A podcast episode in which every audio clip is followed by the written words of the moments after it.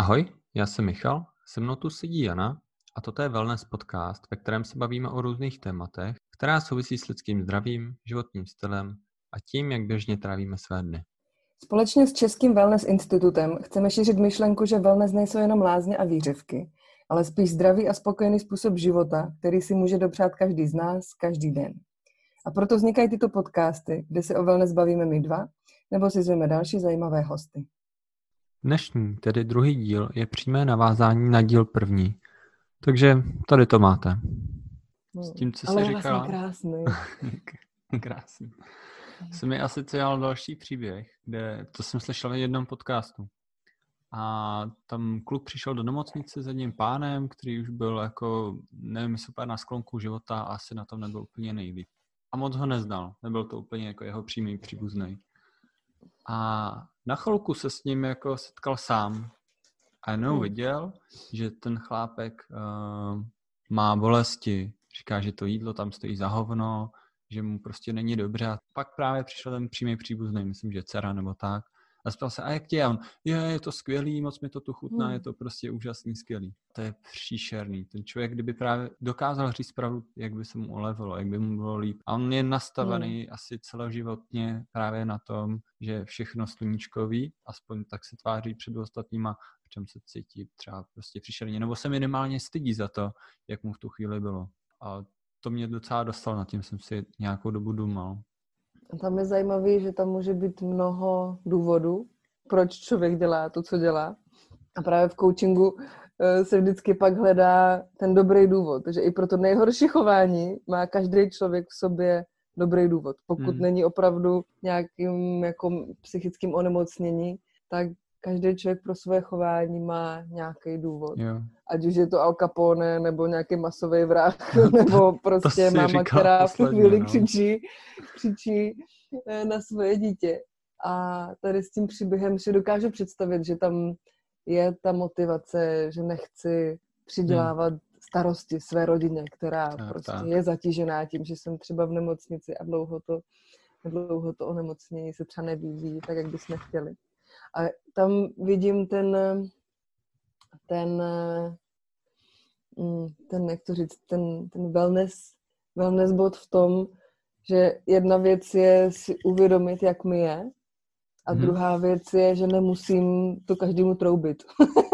Jo, dobře, tak jo. jo. Ale, jasně, když, když bych věděl, že ta dcera mě krát seřve, že jsem blbec, tak si to nechám pro sebe. Tak, tak. A nikdy nevíme, že jo, jaký tam jsou ty vzal, další vzorce a vazby ale že stejně tak jo, že když se mluví třeba o, o emoční inteligenci a o tom, že máme znát svoje emoce, hmm. tak eh, a, a, o autenticitě, jo, tak hmm. jeden kamarád právě říká, no já kdyby byl autentický, tak já ty lidi zabiju.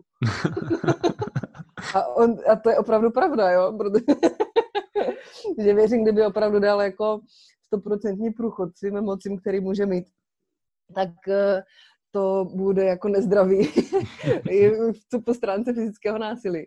Ale právě v tom je to, v tom mluví ten eh, Goleman, myslím, eh, Goleman se jmenuje ten autor, eh, o emoční inteligenci, že jedna věc je poznat svoje emoce a být schopen uh, si od nich vzít tu informaci, kterou mi přináší, ale reagovat ne v důsledku svých emocí, nebo nemluvit tak, jak mi říkají, říkají moje emoce za každou, za každou cenu, hmm. ale hledat vlastně jako cesty, jak to, co mi ta emoce říká, bo ve wellness, nebo tady v tom Jackovém modelu jsou emoce, že jo, taky jedno z témat hmm. a on to popisuje, že emoce je reakce reakce těla, která nás váže k našim hlubším hodnotám právě. Takže když mám z něčeho radost, mm-hmm. tak to znamená, že to, co se třeba kolem mě děje, je v souladu s nějakou mojí hodnotou.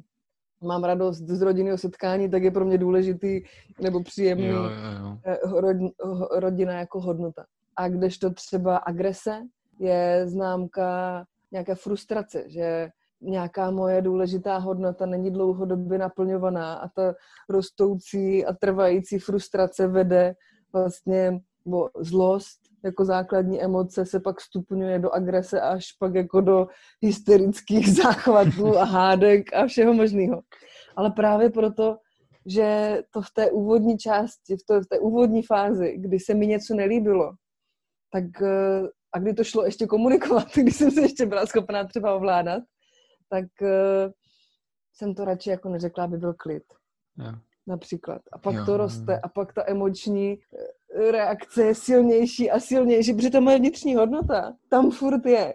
A pak mám že jo, několik cestek s tím pracovat. Buď si můžu reflektovat tu hodnotu, co je ten můj příběh, proč mě ta daná věc štve, nebo můžu komunikovat se svým okolím, že potřebuji, aby se něco třeba v práci změnilo, že mi nějaká situace opravdu nevyhovuje a nemůžu třeba s někým pracovat, protože nejsme schopni, nebo můžeme řešit nějaké vztahové věci. Že těch jako reakcí, jak jak rea- zareagovat na to, co se děje vevnitř ve mně, mm-hmm.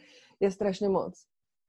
Ale začíná to tím, že si toho všimnu. A to se zase vracím k tomu mindfulness a tady k tomu základnímu vlastně wellness principu si všimnout a pochopit, co se děje ve mně a být jako schopen teda tomu svýmu okolí vědět v nějaké konstruktivní cestě. Proto i jedno z těch wellness témat je komunikace.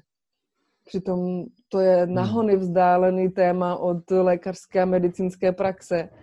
Ale měli jsme v Americe, teď si nevybavím to jméno, ale jeden rok na konferenci byla jako keynote speaker eh, jedna eh, lékařka, která dělala eh, na kardiochirurgii. Vlastně byla tím prvním lékařem, ke kterým, se kterým se pacienti potkali po té, co se probrali z infarktu mm-hmm. po té, co měli prostě nějakou takovou že jo, velmi intenzivní život ohrožující eh, příhodu za sebou. A ona, a ona že jo, říkala, že tím, jak bere jako lékař anamnézu pro to, co se stalo, proč se to stalo, takže je samozřejmě množství třeba infarktů nebo mrtvic, které se dějou, protože fyziologicky třeba rupne nějaká céva nebo něco se fyziologicky špatně stane. Ale většinou jsou to právě situace, kdy člověk je v nějakým extenzivním stresu, v nějakým stresovým zatížení, který je náročný na ten jo, logicky, no. systém. A ona říkala, že tady v těch debatách strašně často vycházelo najevo, že ty lidi vědí, proč dostali ten infarkt. Ví, co bylo to jedno téma, ten jeden důvod, co jim vlastně doslova zlomilo srdce. Ví tu je, jednu větu, kterou nebyli schopni říct, wow. aby celý zastavili.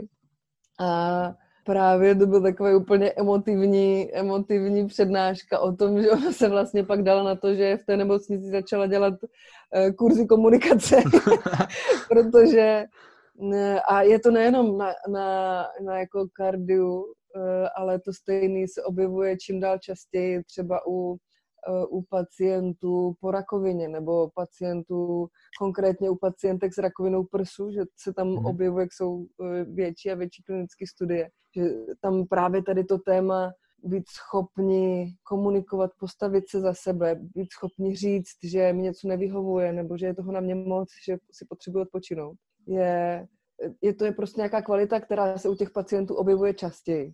A je pak velice nebezpečný říct, že vlastně si člověk tím, že neumí mluvit, způsobí rakovinu. Jo, což už je zase velmi zjednodušující, ale často se objevující eh, jako takový scénář, že teda jako převezmeme tu zodpovědnost za svoje zdraví a za tu svoji nemoc, můžu si za všechno sám. No ne, prostě někdy se dějou věci a prostě dostanu rakovinu, protože plno dalších faktorů toho vstupuje.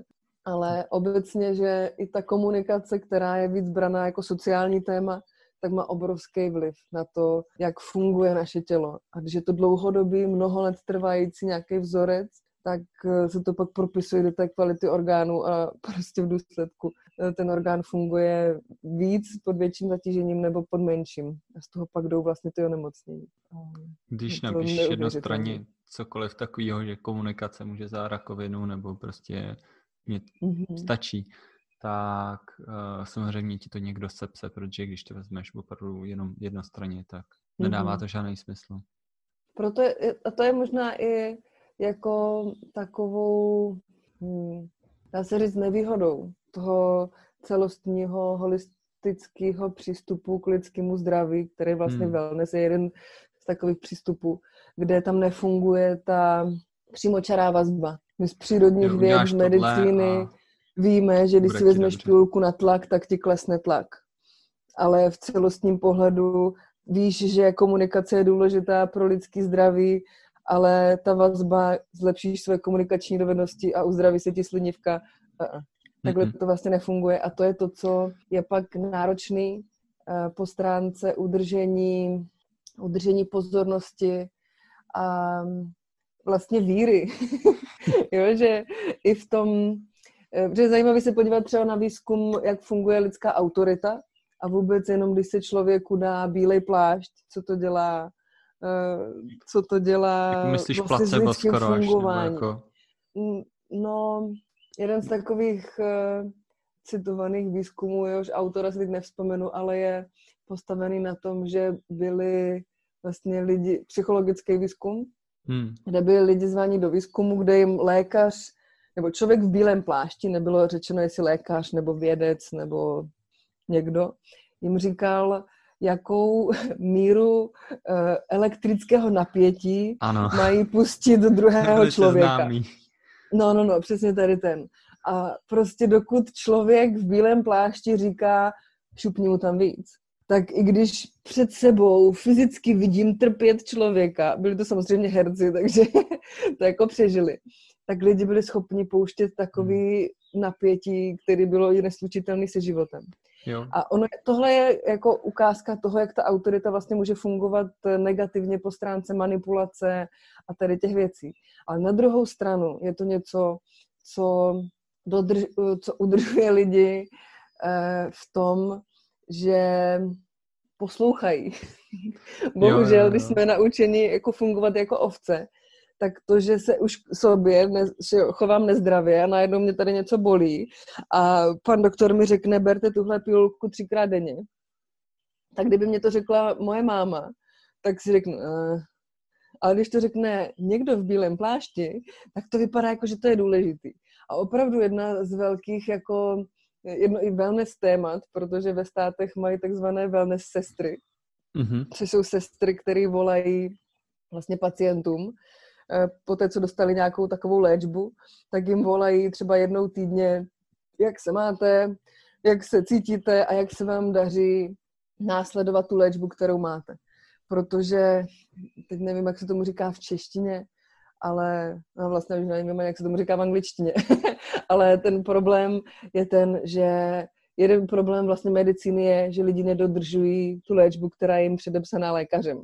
Takže to pak vypadá, že, že i ty prášky jsou vlastně jako neúčinný a vůbec nepomáhají, no ale velká část a ty procenta jsou fakt nepěkný. Prostě lidi ty prášky nebere, nebo si je vezme místo třikrát denně, jednou denně. Takže ta účinná látka tam není v dostatečné míře, nemůže probíhat to léčení tak, jak by jako mělo. A Jo. takže A ta vlastně tam kontrola. ta autorita lékaře do určité míry supluje ten nedostatek vlastní zodpovědnosti a nedostatek jako péče o sebe sama, když už dostanu nějaký lék, tak ho pro boha beru. Jo, to je pak ta myšlenka, že vlastně wellness není oproti uh, klasické medicíně, ale je jako komplementárním partnerem, protože lékař je prostě odborník na to tělo. Když si zlomím nohu, tak si nebudu tady rozebírat, jaký mám vztahy prostě s rodičama, ale půjdu do nemocnice a nechám si zasádrovat. to je jako, tam nepotřebuji nic rozebírat, jo. No ale když mi ten doktor řekne, šest týdnů na tu nohu nešlapte uh, a já začnu běhat po venku po dvou dnech, protože už to bolí míň, tak vlastně jsme, že jo, vý, výchovou zvyklí, že když táta zařve, tak je to prostě uh, jako víc pevnější, než když nás máma instruuje a vykládá nám o tom, jak že když nebudeme s tou bolavou nohou chodit, takže to bude dobrý. Hmm. A tohle je něco, co jako dospělí lidi, pro boha, my jsme v sobě mohli jako překonat a nepotřebovat toho lékaře jako autoritu, která mě sejme. Ale, jak si říkal, pou, po, používat v uvozovkách toho lékaře jako odborníka, který mi poradí, jak se mám starat a pomůže mi tím práškem k tomu, jak se teďka starat o to tělo, který potřebuje nějak vyléčit a nějak podpořit. Hmm. Ale s tou autoritou je to prostě velikánský téma, který právě do té vlastní zodpovědnosti strašně moc zasahuje. A je to těžké, já to zažívám teďka furt, jak chodím na kontroly. Já jdu do ordinace a mě se vypne mozek. Já se... Máš Úplně, problém, já nejsem jo? schopná jako fungovat, já ani nevím, co mi říkají. Vždycky se pak musím nadechnout a protřepat, když vylezu ven z ordinace. Ale fakt, pak jsem to řešila třeba i jako s asistentkou, že si jako musím napsat na papírek to, na co se chci zeptat. Protože prostě v té ordinaci já mám 10 minut a já chápu, že ta moje doktorka nemá víc času. A pokud já si tam na tu otázku neudělám to místo, tak ona mi nebude držet prostor jako ten terapeut, jestli náhodou nechci o něčem mluvit, abych si dopřála ten čas, než by to ta moje duše tam jako všechno vysvětlí, abych to byla schopná formulovat. Ne, na papírek napsat, jako přijmout to, že to zdravotnictví funguje nějak, že s něčím mě můžou pomoct, s něčím si pomůžu já a něco je prostě proces. Něco tak, jako je. Někdy to Jo, bude bolet. a někdy musím poslouchat a někdy míň. Nebo můžu. Hmm. Travis se ještě v těch základech hodně zmiňuje, abychom si uvědomili, že ten základ, který jsme do toho života dostali, to, jak jsme se narodili, Hmm. to znamená, dostali jsme nějaký pohlaví, dostali jsme nějakou barvu očí, nějakou barvu plati, nějaký geny, jestli jsme vysoký, široký ramena, úzký ramena, jak jsme krásní, voškliví, to je jedno. Ale Hmm. uvědomit si, že jsme dostali teda nějaký materiál, s kterým můžeme pracovat. Já Mhm. už trošku přepínám, protože musíme ještě vzít nějaký téma. Když se rozjedeš, to je neuvěřitelné. jo. Mně přijde to, co teďka zmiňuješ, tady to jakoby sebepřijetí, to, že mám nějaký kvality, měřím několik centimetrů, vážím několik kilo, Hmm. mám nějakou barvu pleti očí, žiju někde, kde žiju. Mám takovou rodinu, kterou mám. Někde jsem se narodil. Přesně tak. Nějaký Že to jsou nějaké jako danosti, které nemůžu ovlivnit a které mě dělají tím jedinečným člověkem, kterým jsem. A že tak Jo, je to jo, v jo. pořádku. Já si pamatuju, když jsem četla tu, ten wellness workbook, co máš v rukách, když jsem ho četla poprvé, No, tak tohle boží. byl ten nejvíc balzamující uh, pro mě jako přístup, že jsem asi to opravdu pro mě byla jako první nějaký jako širší koncept, ve kterým bylo tady to bezpodmínečné, eh, bezpodmínečné přijetí, že jako člověk jsem v pořádku, že nemusím Jo, jo, jo. víc, abych běhala rychleji, abych ve svém týmu byla výkonnější a víc si zahrála, tak jak jsem to měla na tréninku. Že Jasně. nemusím se učit líp, abych měla lepší známky, abych možná dostala lepší práci. Že nemusím být hezčí, abych sehnala konečně toho nejlepšího chlapa. Že vlastně jsem, to, to moje vnímání světa do té doby bylo postavené na tom, že se musím o něco snažit, že si musím svoje místo zasloužit, že jsem a priori nedokonalá a bylo to vlastně takový neustálý um, jako závod o to, jak si najít nějaký svoje místo. Hmm. A najednou jsem poprvé dostala do ruk jako knížku, která byla napsaná doktorem, eh, západním vzdělaným člověkem, a který mě jen tak jako a priori říkal, že jsem v pohodě. A, a to mě ani neznal. To bylo tak strašně příjemný. Hmm.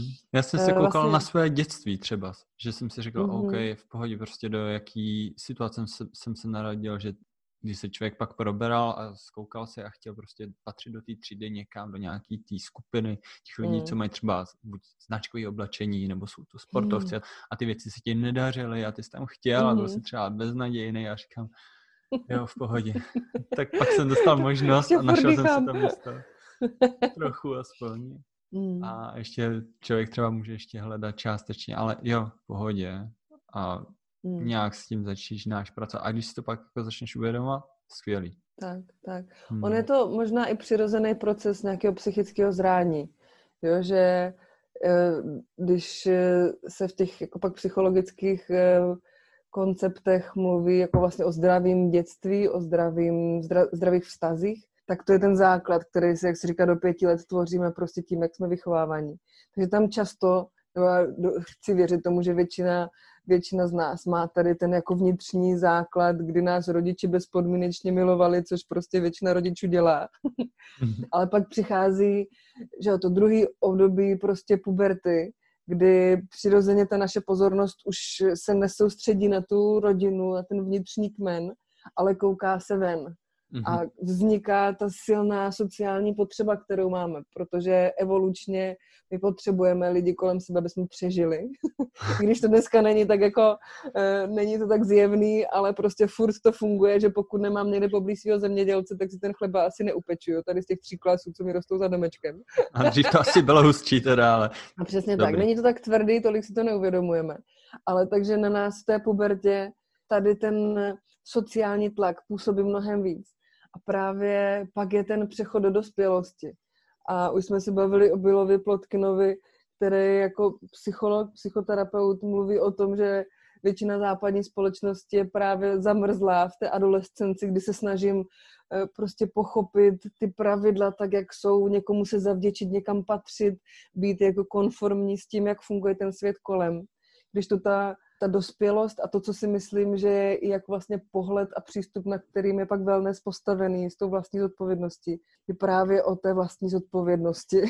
o tom, že si uvědomím, že OK, takže už jsem pochopila, jak funguje ten svět kolem, ale můžu se zase vrátit do té svojí rodiny, kde každý jsme v pořádku, kde chápu, jo, jo. že já mám nějaký kvality, něco umím, něco neumím, něco chci a něco fakt nechci a stejně tak to má každý další jiný člověk a učíme se žít v nějakým vzájemným respektu a to je něco, co, nech, co nevzniká automaticky. To je něco, hmm. co vzniká právě pak jako komunitním wellness, kdy se snažíme rozvíjet tady ten vztah mezi sebou navzájem, to, že když mám souseda, který funguje absolutně jinak než já, tak že na to má právo. A nejenom proto, že to říká tady ústava naší republiky, ale protože to je prostě člověk a že když spolu třeba budeme mluvit, tak se pochopíme a jsme schopni se třeba i na něčem domluvit.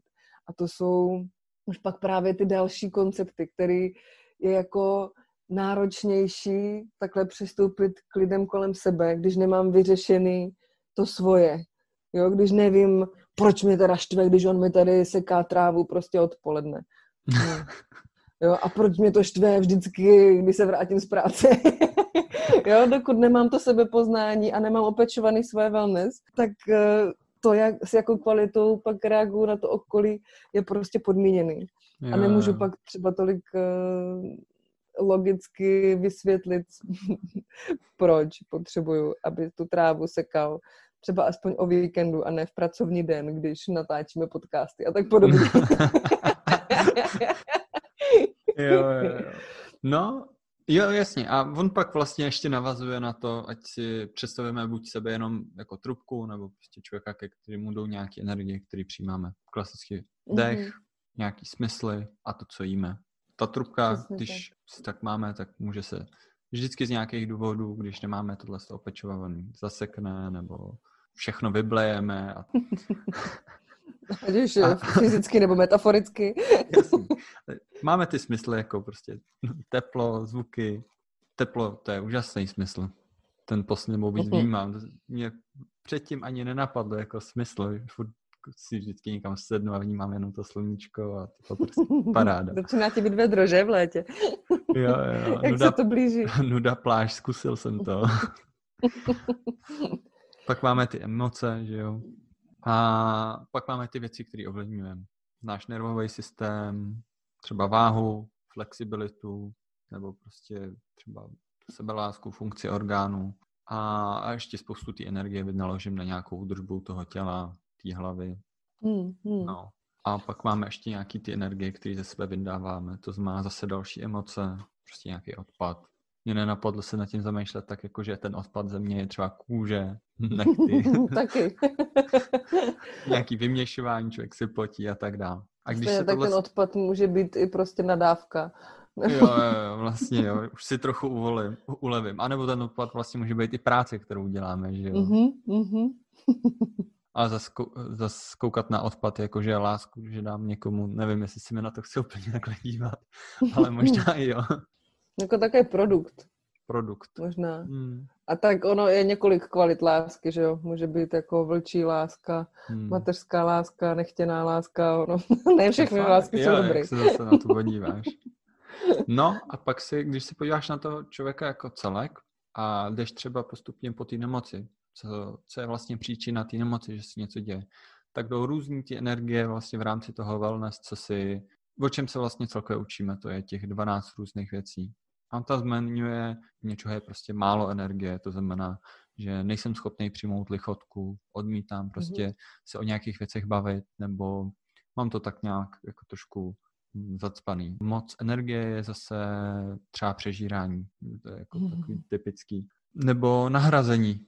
To, že on tam zmiňuje třeba nahrazení té transcendence, to znamená nějakého toho, toho mýho, takže to třeba člověk může nahrazovat tím sexem. Jo, mhm. znamená, že mhm. nejsem úplně zodpovědný v tom, abych uh, ty své rozhodnutí dělal tak, jak chci. Prostě to valím před sebe a nechávám mm-hmm. se tím trošku jako strhnout. Jasně, tam patří i všechny vlastně závislosti, protože jo. no, to, nebo, co stojí nebo. za závislost, má, že to alkohol, drogy, sex, jídlo no. nebo cokoliv, tak je často ten prožitek toho, kdy hmm. ztratím jako jo, tu vazbu jo, jo. na ten svůj svět a tak jako se dostanu trošku někam jinam. Jo, prostě takový pořádný orgasmus prostě. je vysoce transcendentální Ale jako zážitek. Jasně, že je. Zas, zas, jasně, že je. je. A není, není to špatně, akorát jde pak o to, jak eh, člověk tady do těch vztahů, jak vědomě do nich přichází. Jestli to, to je každý večer na večírku s nějakou cizí ženou nebo mužem nebo někým prostě náhodným, nebo jestli to je jako v rámci partnerského vztahu a, jako... a vědomně a jo, jo. s tím kontextem. A to stejný s alkoholem nebo s drogama. Myslím si, že právě tím, že wellness že jo, vznikalo v San Francisku v 60. letech, tak se experimentovalo. Jack, Jack sám jako nebyl velký hippík nebo Aha. nějak úplně jako šílený, ale že jo, fungoval v různých komunitách a tam rozhodně že LSD bylo v té době jako velký trend a nebylo to klasifikované jako, jako negativní droga. A nebo prostě klasická jenom marihuana, to když se člověk jako zhulí, je vlastně zážitek, který může rozšířit lidský vědomí a může opravdu změnit uh, v pozitivním slova smyslu uh, to, jak uh, nějaký téma vnímáme, může uvolnit tady jako hluboký úzkosti v těle ale hmm. jde o to, že pak eh, se, může, se může vybudovat tady ta jako nejen fyzická závislost na těch substancích, ať už je to cukr v čokoládě, nebo tuk v hamburgeru, nebo prostě různé opiáty, a tak i ta psychická závislost. Takže opravdu jenom pak pod vlivem tady něčeho takového zažiju to uvolnění a to, kde mi je krásně že nejsem schopen si to do, jo, jo, zařídit jinak, třeba tím, že si půjdu zaběhat. A půjdu si zaběhat tak, že to je na úrovni mého anaerobního prahu a dám si runner's high a můžu mít stejný rauš jako po drogách i, i po běhání. Jo? Stejně tak můžu mít rauš ze skvělé komunikace, ze skvělého rozhovoru. Takže transcendence, přestože to vypadá jako téma, který je hodně jako vzdálený a to slovo lidi mnohdy děsí, tak je to zkušenost, kterou má každý a přes kterou se dá krásně jako to wellness kolo a ty ostatní jako wellness témata krásně jako rozklíčovat. Co jsou ty věci, co mi dávají tady to fuh, kdy se cítím hmm. takhle v práci, s kým, s jakými přátelama, při jaké činnosti, v jakém prostředí a vuh, a hnedka jsme zase na, na jiné úrovni. Máme jako tendenci lidi vždycky k tomu ulítá, protože to jsou jako úžasné zkušenosti, že jo. Takže pak, eh, když nám spoustu věcí chybí a my se dostaneme víc hloub do té transcendence, třeba k těm drogám, tak bum a začneme na tom ulítávat, protože někde nám je špatně a tady si vytvoříme to nový prostředí, který prostě je skvělý. Jo, jo, jo. Často se třeba s tom, ne v kontextu transcendence, ale tady, tady tom principu, co zmiňuješ, pracuje při práci s výživou, když chci změnit výživové no. návyky a člověk bojuje třeba tak, s takzvaným binge eating, jako přejídání. Prostě mm-hmm. celý den si držím krásný jídelníček, pak přijdu domů a puf, naperu to tam jedu, celou ledničku, jak tam je. tak, se, tak se právě mluví o tom takzvaném jako emočním jezení, jo, který jo. není ještě, že to jídlo nemáme tolik spojený s těma jako prožitkama, ale přitom přes ústa, eh, že hm, jak to říct, eh, jídlo nám dává strašně moc emocí, i když to vnímáme jako, že to je jenom jídlo. Prostě to, že mám dobrý jídlo, mě uspokojí na takoli, tolika úrovních. Takže právě binge eating, nebo tady to přejídání nárazový, až morbidní, se právě pak jako klíčuje to, kde mi co vlastně jako chybí, kde to uspokojení a ten příjemný pocit, který mi dává to jídlo, kde ho nemám jinde v životě. Je to proto, že mi chybí partner, nebo jsem unavená z práce nejenom fyzicky, ale i emočně a psychicky.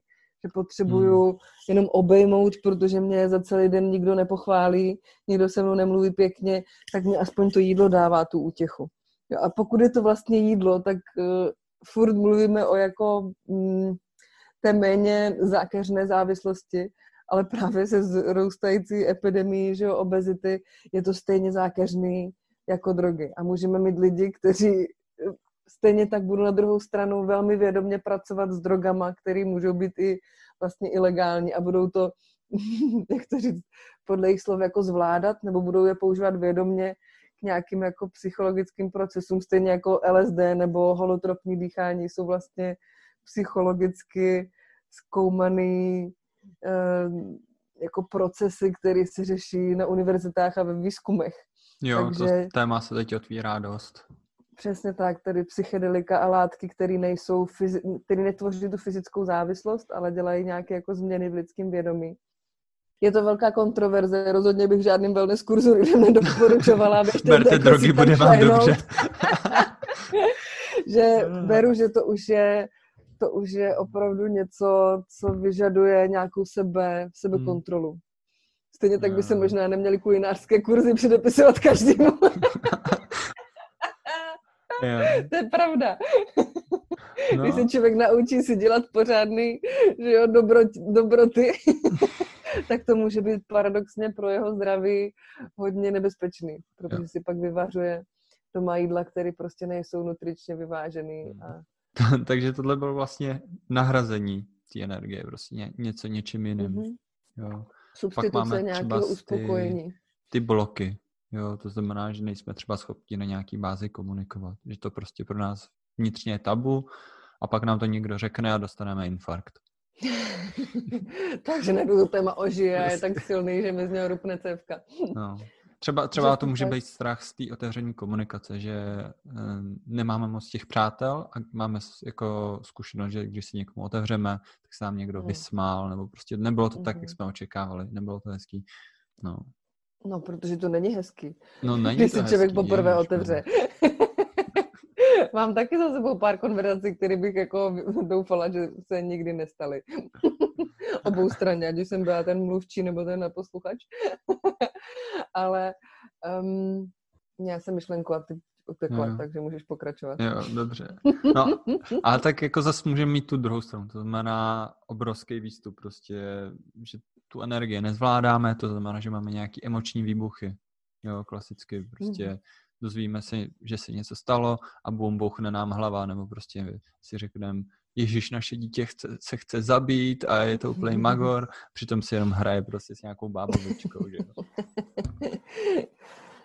jo? mně se to vysvětlení tady těch no. wellness témat, tak jak ho má vlastně Jack postavený dohromady nebo vybudovaný, tak e, mě oslovilo nejvíc ze všech ostatních modelů, který jsem který jsem viděla, protože mm-hmm. mi přišlo, že tím, jak wellness má skoro u každého autora, u každého člověka má jiný témata, tak eh, často jsou to, pokud jsou to vědecké modely, tak to vychází prostě z nějakých velkých dat, lidi často mluví o těchto, těchto a těchto tématech, tak to jsou ty wellness témata.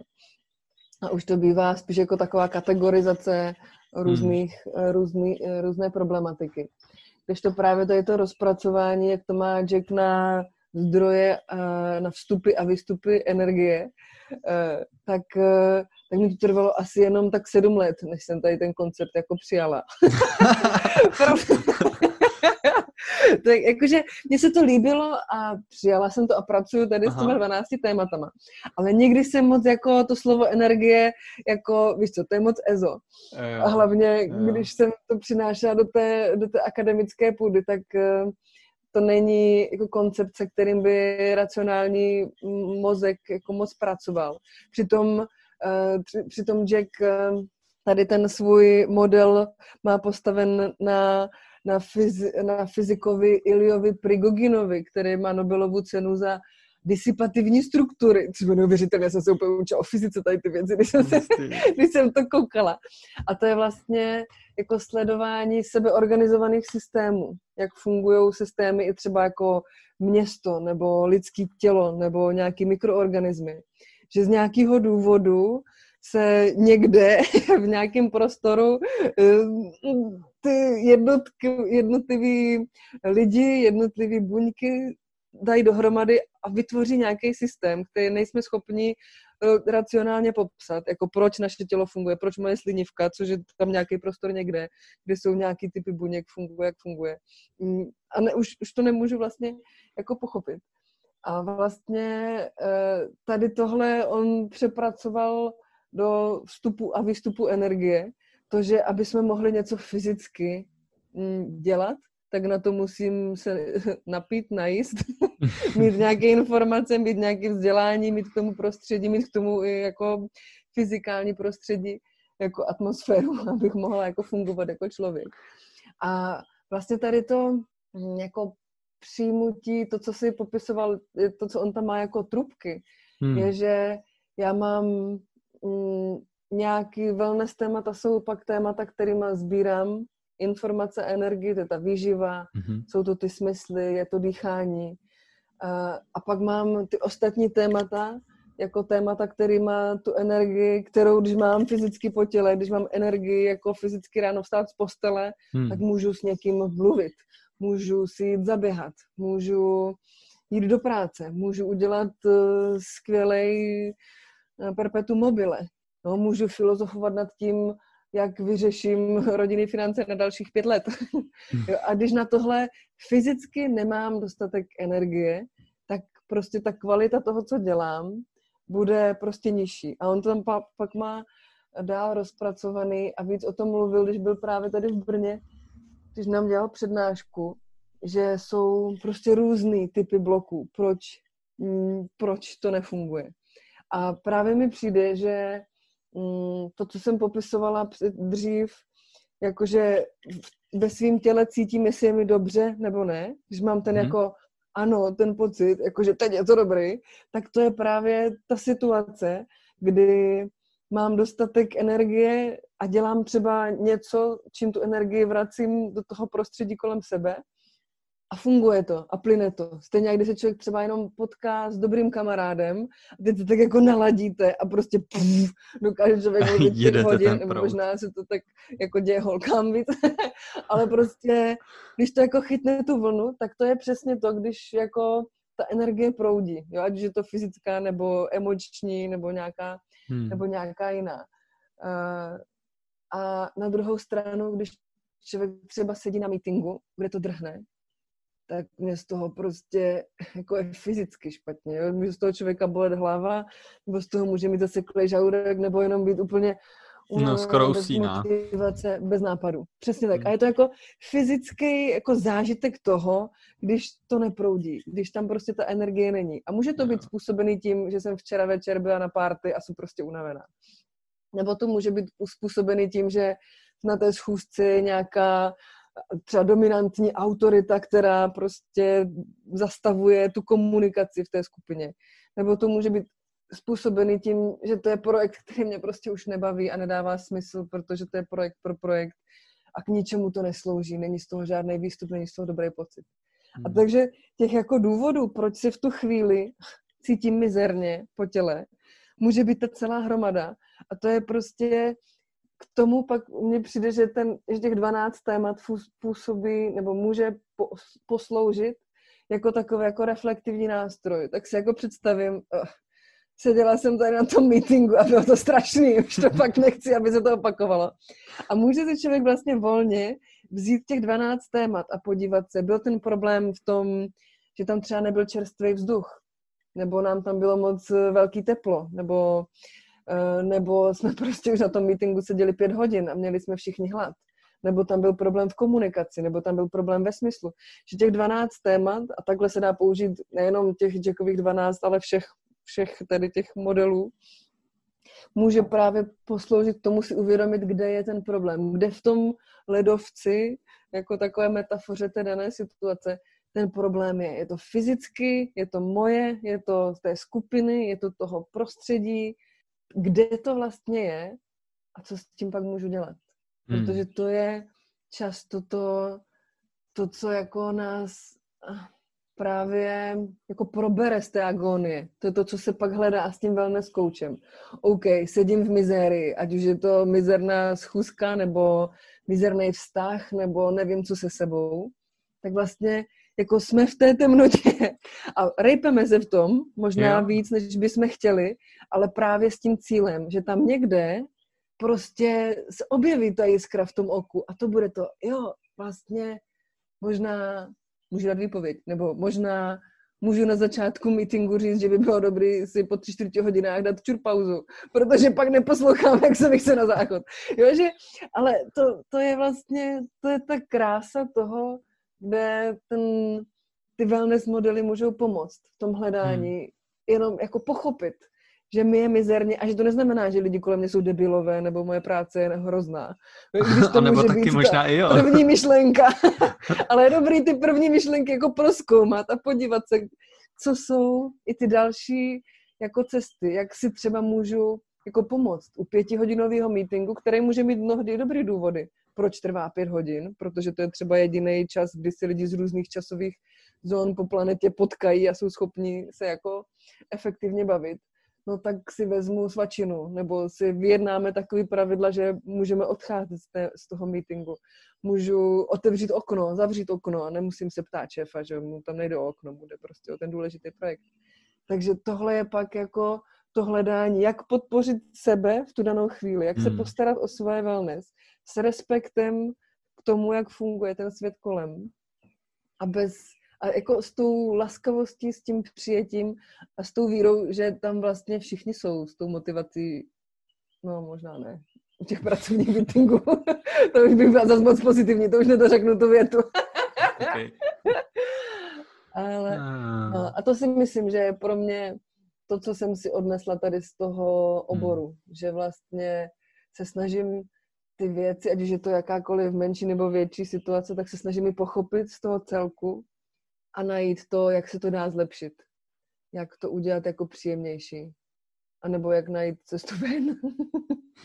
Podle toho, co člověk jako tam má a nemá. Já jsem hmm. jak ty energie jako přijmul celkem rychle, protože mně to nepřišlo vůbec EZO.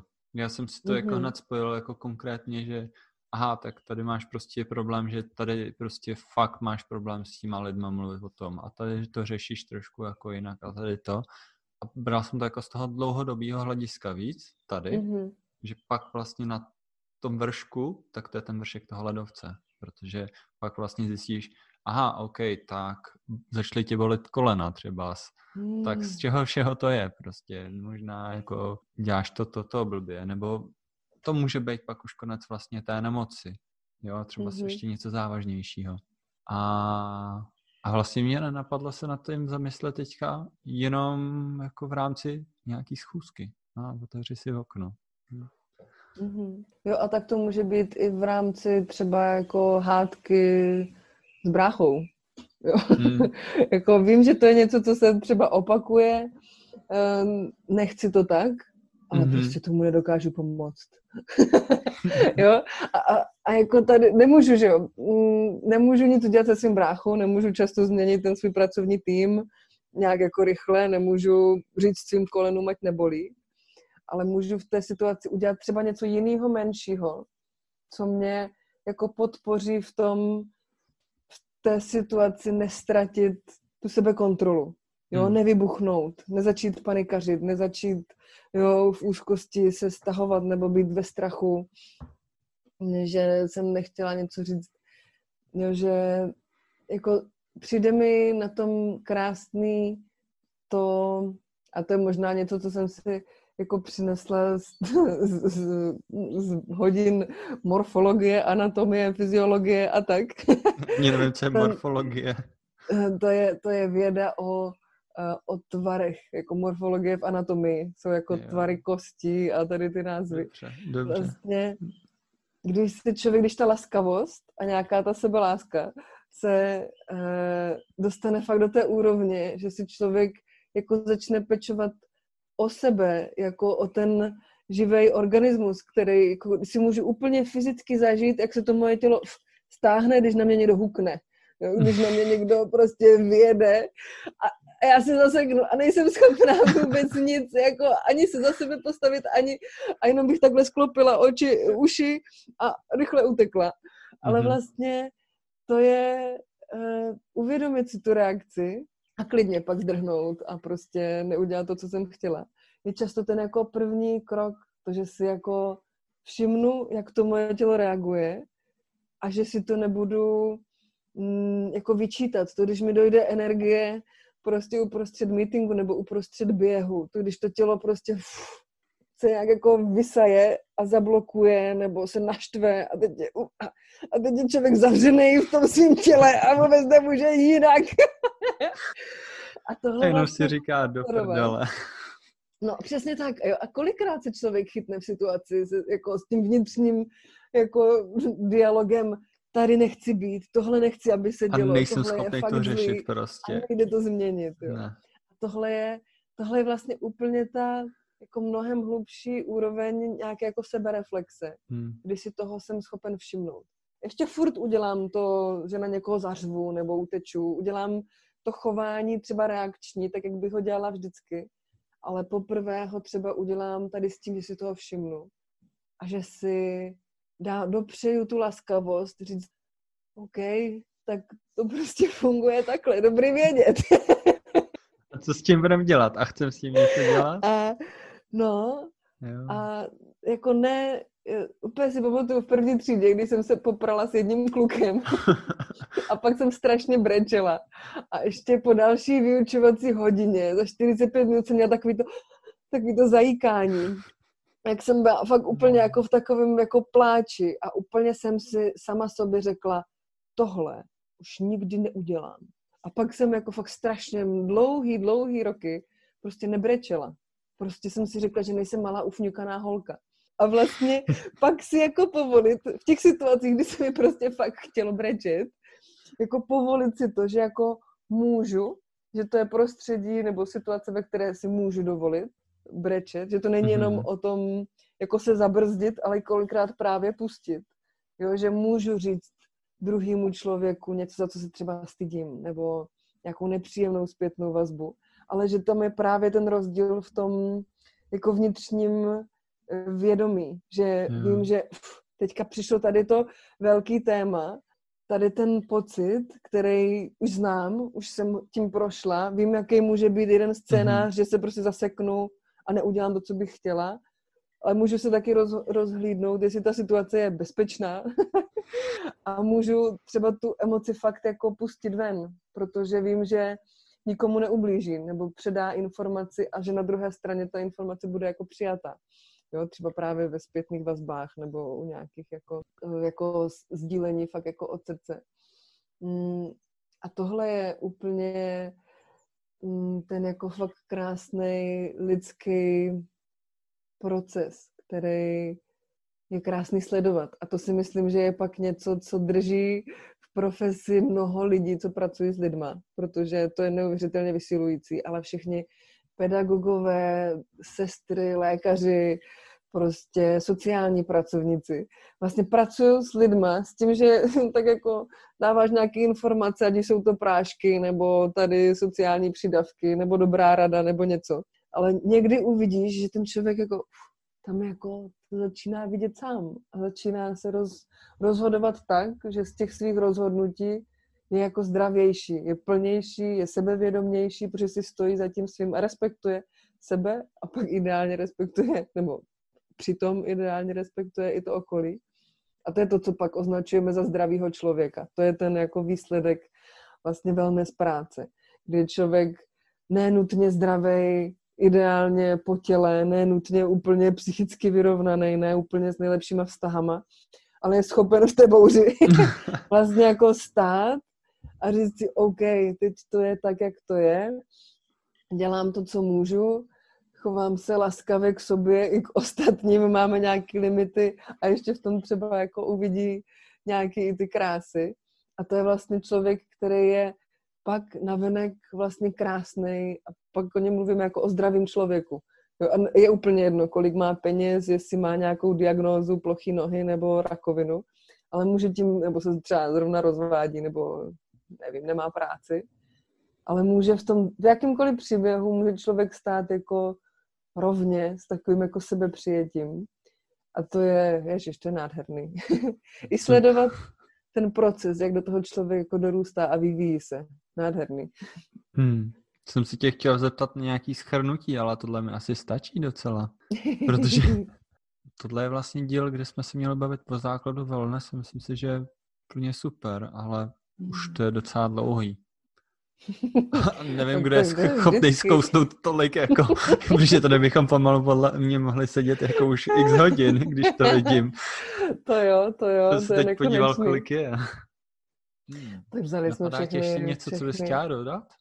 Hmm. Jsem tě tak vytrhl z toho. Mm-hmm, mm-hmm, mm-hmm. No, mě k tomu napadá, že jako ta cesta k wellness, aby se to pro člověka stalo zajímavým tématem, je pro každého úplně jiná. Pro mě ten vstup byl prostě přes tu teorii, přes ty myšlenky, které mě úplně fuh, jako oš, jak to říct, ošálili hlavu. Mm-hmm. Pro někoho je to přes praxi, pro někoho je to přes třeba nějaký vlastní onemocnění. A myslím si, že mm, to není, není to lék. Že nejde někomu tady dát wellness workbook a říct, tohle ti zachrání život. Ale že to je možná právě ta krása toho celostního přístupu, že dává člověk mm, možnosti, nabídky a může to být tady ta knížka, může to být nějaká aktivita, může to být jednoduchá, třeba jenom jedna myšlenka, jedno slovo a že pak je potřeba prostě jenom čas. A i když člověka to fakt jako natchne na začátku třeba fakt tou hlavou, tak si jako dopřát sobě ten čas si najít, jestli to další téma bude přesto, že začnu víc cvičit, nebo víc rozvíjet svoje komunikační dovednosti, nebo nad tím prostě jen tak budu přemýšlet a nic nebudu měnit eh, ze svého chování. Takže pro mě by asi něco jako doporučení bylo si dopřát tam ten čas, což je ta, což je ta laskavost.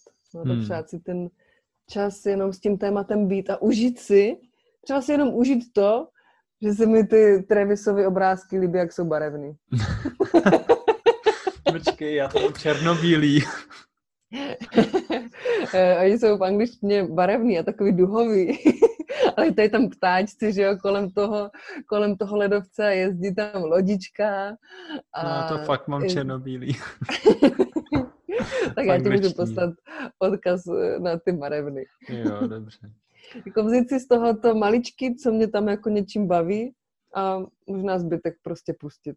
Hmm. Mně se líbilo přímo, co tam psali, že ty, že to neposkytuje žádný odpovědi, že nás to prostě hmm. vezme na ty nečekané místa a tam nás to prostě nechá. Hodí nás to tam, když máme tu chuť a čas, tak prostě v tom sedíme a domáme si. A já vlastně, když jsem s tím teď začal, tak to přesně takhle mám. Protože mm-hmm. já sám na sobě vnímám, že nejsem schopný občas to pojmout ve chvílích, kdy toho mám moc. Takže musím hmm. jít směrem, kde to zjednodušu. Prostě musel jsem přestat uh, číst zprávy, méně poslouchám hmm. podcasty, jo. Už mm-hmm. nejsem schopný přijmout tolik různých věcí, protože teď tu mám prostě nějaký nový téma v životě, kde si prostě sednu, teď si prostě dumám nad vlastní zodpovědností a sebeláskou a asociuje mi to spoustu věcí v hlavě, v životě, v dětství s rodičem a to, jak vlastně fungují. A myslel jsem si, že spoustu těch věcí, jako jsem říkal, jo, jasně, tak uh, sebelásku, tak uh, to mám jako dobrou už od narození, nebo prostě co si pamatuju. Hmm. A zodpovědný, to jsem byl vždycky. Ale pak najednou bum a vystanou mi ty témata, který jsem jako hmm. nečekal. A pak říkám, aha, ok, tak ta zodpovědnost není jenom o tom, že jako vždycky jsem stal do školy a šel do práce, ale jsou tam i jako další aspekty, když jsem vlastně nikdy nečekal, že tam jsou a ovlivňují mi ten život. To není tak, jako že bych si vnesl úplně novou věc, ale je to o tom, že třeba právě ty mikro, malý rozhodnutí, tak, tak je třeba nemám úplně v rukou a chtěl bych mm-hmm. mít. A... a to klidně stačí. Jo. To jako to, takový uvědomění je něco, který když opravdu si ho uvědomíš jako hluboce, tak ono se začne jako objevovat v těch běžných denních situacích, když děláš ty rozhodnutí. Když se třeba s kámošama domluváte, kam půjdete na pivo. Jo, hmm. může tam člověk jako sedět, no, tak se prostě domluvte, mě to je jedno. Nebo co, co budu mít na sobě ten den. Tady ty maličkosti, kdy člověk začne třeba víc mluvit o tom, že by chtěl jít na černý pivo, nebo na nejbližší pivo, nebo že by chtěl ten den mít prostě pohodlný oblečení. Mluvit i o těch jako maličkostech, které do té doby jsou jako automaticky nebo nedůležitý. Ale pak právě dávají ten pocit, jako že jo, teďka přebírám tu zodpovědnost a učí se u toho třeba to, že hmm. navrhnu, že půjdeme na nejbližší pivo, ale pak se jako skupina domluvíme, že půjdeme na druhou stranu Prahy. Uh, fair enough. že, že jako něco je návrh a něco je pak, že to není podmínka, aby se to stalo tak, jak chceme. A to už je pak ten vlastně jako osobnostní rozvoj a ta práce se sebou, když já si dám nějaký téma a zjišťuju vůbec, co to téma znamená, jak na něj reagují lidi kolem mě, když začnu chodit v pohodlném oblečení. Co to znamená? Nikdo si toho nevšimne. Ježiš, tak toho můžu nosit častěji. a podobné věci. hmm.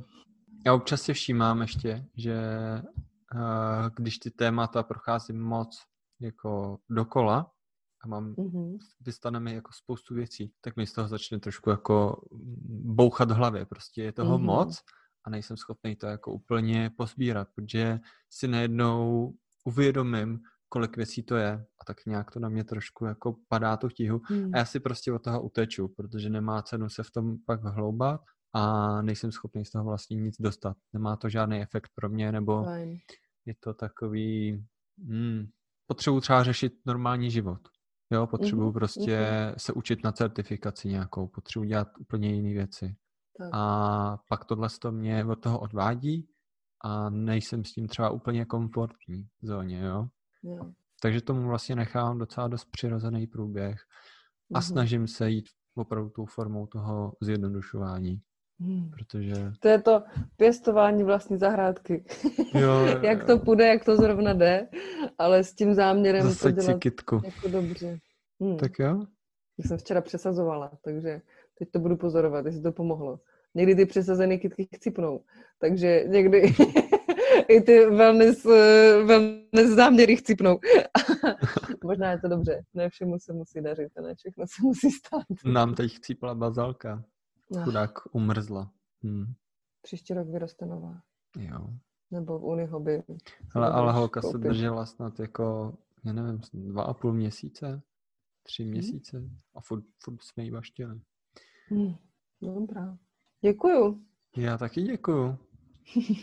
Mě úžasný, dneska ani nepůjdu běhat, já půjdu až ráno. tak to byl takový trénink, to byl takový výdej energie. Teď už můžeme jít spát. Tak jo. tak dobrou noc. dobrou noc. Těšilo mě. Tak. Tak a to je všechno a moc děkujeme za pozitivní ohlasy. Pokud se vám podcast líbil, řekněte o něm svým blízkým a zase na viděnou.